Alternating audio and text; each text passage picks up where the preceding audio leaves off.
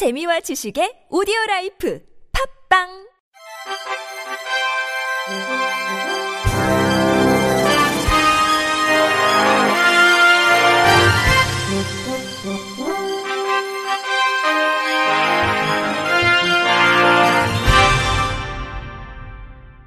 청취자 여러분 안녕하십니까? 3월 3일 금요일 KBIC에서 전해드리는 생활뉴스입니다. 한국철도공사 코레일이 기차역에 방문하지 않아도 전화 한 통으로 승차권의 예약과 결제, 발권이 가능한 원콜 전화 예매와 승차권 전달하기 서비스를 제공하고 있다고 2일 밝혔습니다. 원콜 서비스는 우대 서비스 대상 고객이 사전에 기차역 창구나 철도 고객센터에서 결제수단 정보를 등록해두면 전화 예약과 동시에 ARS를 통해 자동으로 기차표를 결제할 수 있습니다. 결제 후에는 문자 승차권이나 스마트폰 티켓으로 발권받으면 됩니다. 원콜 서비스는 전국 모든 역에서 신청할 수 있고 3월 중에 홈페이지를 통해서도 신청할 수 있도록 확대할 예정입니다.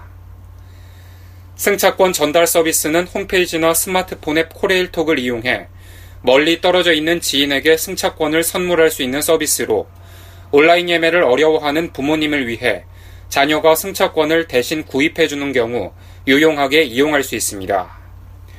코레일 관계자는 승차권을 보내는 회원이 홈페이지나 코레일톡에 받는 사람의 정보를 입력한 후 발권을 완료한 실물 승차권을 전달할 수 있다고 말했습니다. 승차권을 받는 사람이 코레일톡 앱을 설치하지 않은 경우에는 결제까지 완료한 승차권을 선물해 홈페이지나 자동 발매기, 역 창구에서 승차권을 발권받을 수 있습니다. 코레일은 이밖에 경로 고객의 좌석 구입 기회 확대를 위해 무궁화호 3호차를 경로 우대객차로 지정합니다. 해당 호차의 좌석은 만 65세 이상 경로 고객에게 열차 출발 20분 전까지 우선 판매하며 인터넷 판매를 제한합니다. 코레일 관계자는 앞으로도 사회적 약자의 승차권 예매 편의를 위해 신용카드가 없는 고객을 위한 후불 자동 계좌 결제나 음성인식 예매 비서 등 우대 서비스를 지속적으로 확대하겠다고 말했습니다. 코레일은 KTX의 무선 인터넷 서비스를 개선해 데이터 용량을 3배로 늘렸다고 28일 밝혔습니다. 코레일은 지난해 12월 SK텔레콤과 KTX 무선 인터넷 서비스 확대 업무 협약을 체결했습니다. 기존에는 KTX의 통신망을 활용해 KTX 객실 2량당 1세트에 무선 인터넷 중계기를 운영했는데 SK텔레콤 통신망을 추가로 도입하면서 열차 객실 1량당 2세트로 확대했습니다. 기존 무선 인터넷 환경이 1차선 도로였다면 다음 달 1일부터 4차선 도로가 된다는 게 코레일의 설명입니다. 또 중계기가 늘어난 만큼 좌석 위치에 따라 생기는 음영 현상도 해소됐습니다. 데이터 용량도 늘어 주말 등 고객이 많은 시간대에 무선 인터넷이 원활하지 않았던 현상도 해결될 것으로 보입니다. 홍순만 코레일 사장은 와이파이 무료 서비스를 새마을호까지 확대할 계획이라고 말했습니다. 로봇 바리스타나 로봇 점원처럼 실생활에서 사람처럼 일하는 로봇들이 속속 등장하고 있습니다. 그런데 최근 일자리를 차지하는 로봇에도 사람처럼 세금을 매겨야 한다는 논쟁이 있습니다. MBC 이주훈 특파원입니다. 식품의약품안전처는 최근 가공식품에 대한 유전자 변형 DNA나 단백질이 조금이라도 남아있으면 GMO라고 표시하는 유전자 변형 식품 등의 표시 기준을 고시했습니다. GMO 식품은 우리나라를 비롯해 전 세계 57개 나라가 법적으로 허용했지만 소비자들은 안전성에 대해 확신하지 못하고 있습니다. 이에 따라 특정 염기서열을 인지해 해당 부위의 DNA를 절단하는 효소로 알려진 유전자 가위가 주목받고 있습니다. 국내 연구진이 DNA를 사용하지 않고 신형 유전자 가위를 사용해 대두, 즉 콩의 유전자 교정에 성공했습니다. 김혜란 IBS 유전체 교정 연구단. 유전자 가위의 하나인 CPF1을 이용을 해서 원하는 타겟 유전자들을 교정한 방법으로 DNA를 일체 사용하지 않고 단백질과 RNA를 이용을 해서 유전자를 교정한 연구입니다. 콩에서 분리한 원형질체에 유전자 가위를 주입해 올리브유 주성분으로 혈압저하와 콜레스테롤 수치를 낮추는 불포화 지방산인 올레산 수치를 높인 겁니다.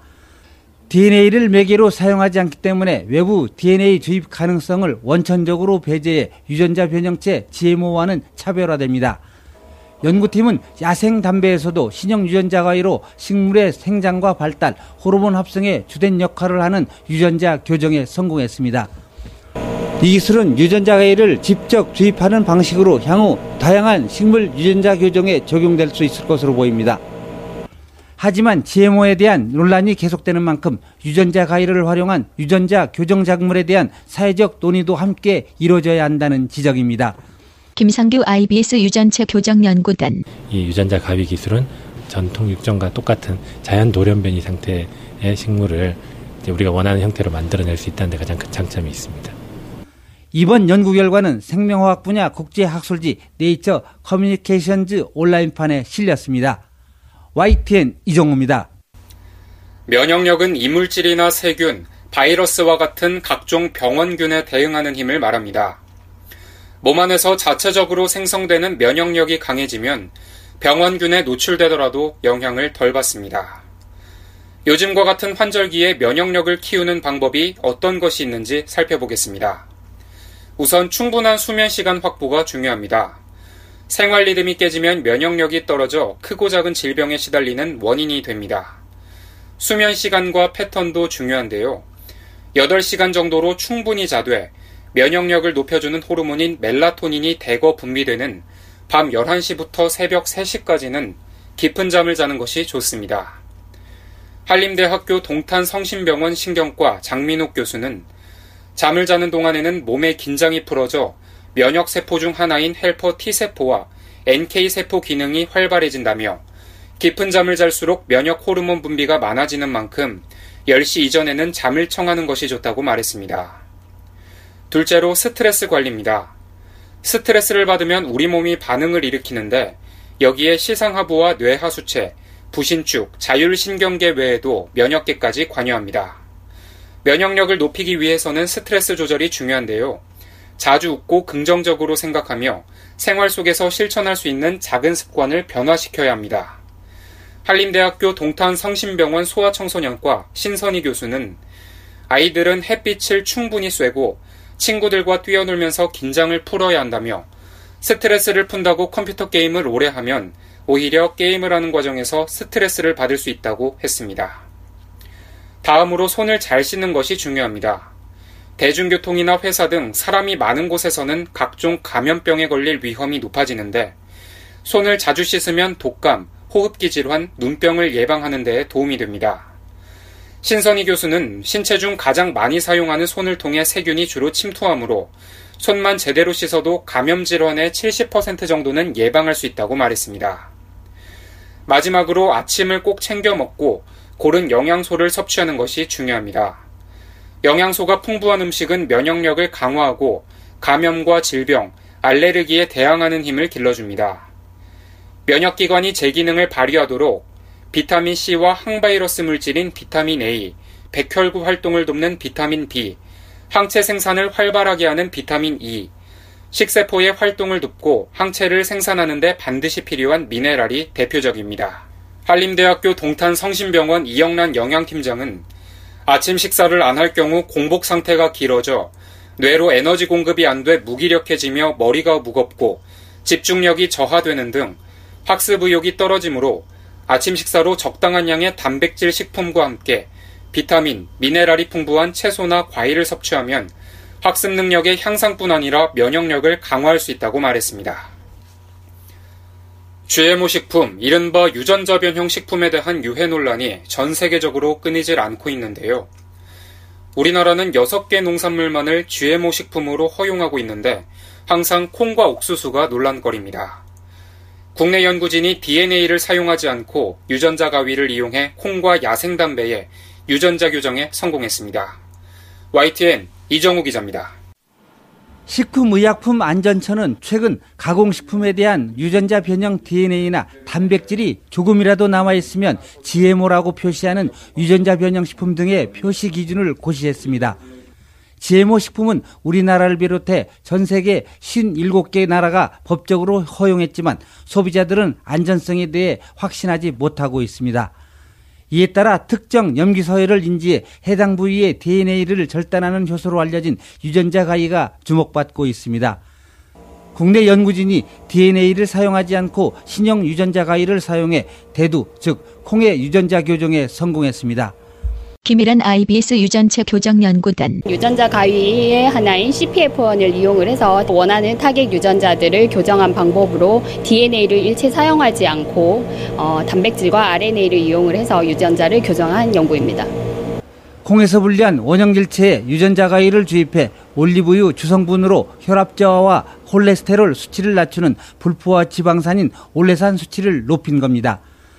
DNA를 매개로 사용하지 않기 때문에 외부 DNA 주입 가능성을 원천적으로 배제해 유전자 변형체 GMO와는 차별화됩니다.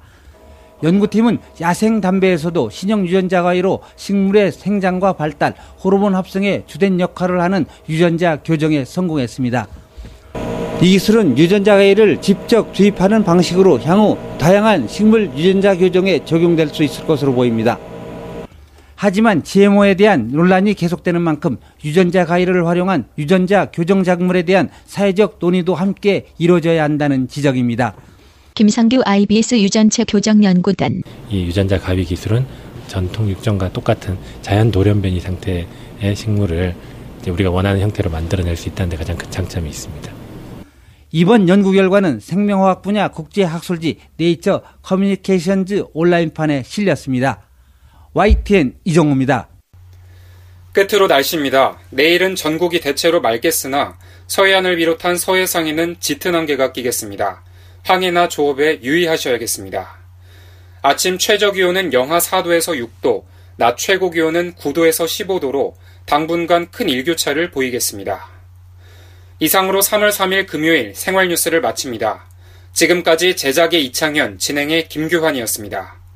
곧이어 나폰수 시즌2 보톡스가 방송됩니다. 고맙습니다. KBIC